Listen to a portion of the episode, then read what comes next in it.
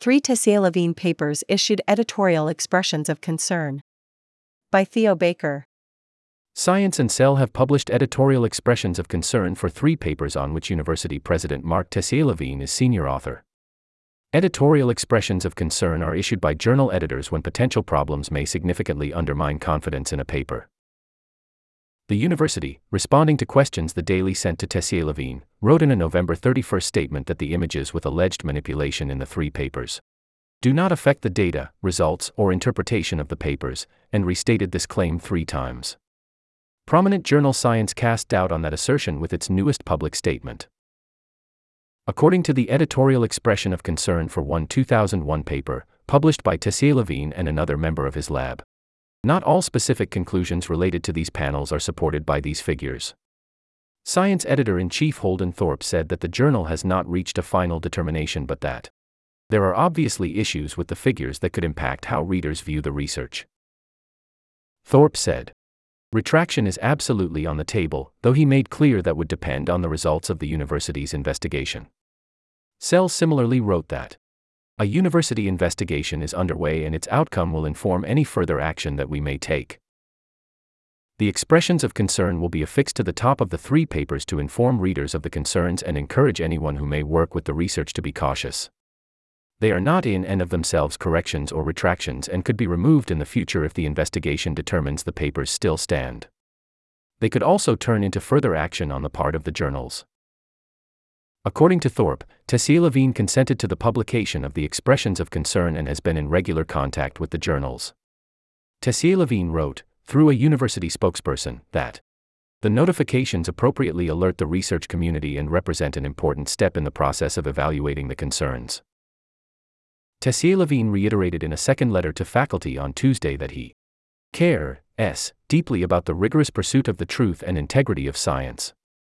He also included links in this letter to the PubPeer allegations on several papers for which he is a co author.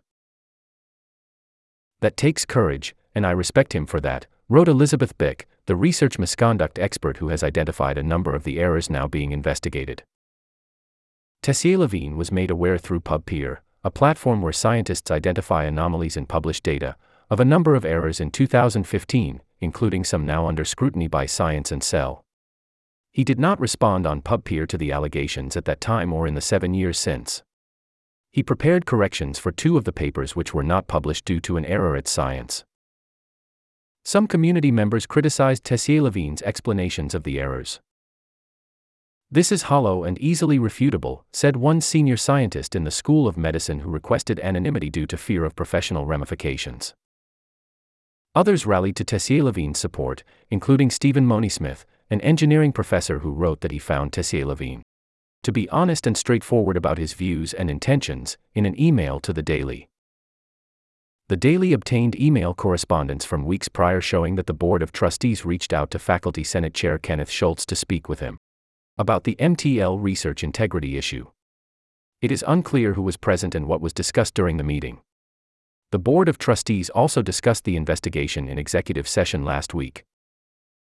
Some Stanford scientists continue to express their discontent with both the images in question and the university's handling of the investigation. Email correspondence obtained by the Daily between professors at the School of Medicine included severe criticism of the internal review undertaken by the university's special committee. Some of the data shown in the Daily articles are almost laughably overtly problematic, wrote one professor. The special committee, meanwhile, has not yet reached out to science, according to Thorp, who said, it's going to be longer than we would like before they get done. Mark Filip, who the university announced last week would lead the investigation into Tessier Lavigne's research, has not yet issued a statement or responded to requests for comment.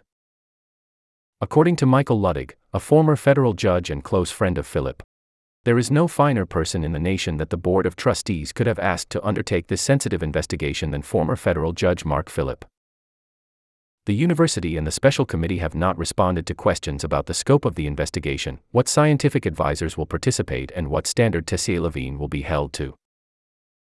This story has been updated to include additional comment from Mark Tessier Lavigne.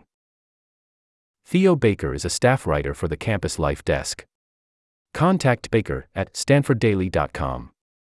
Twitter at tab underscore delete.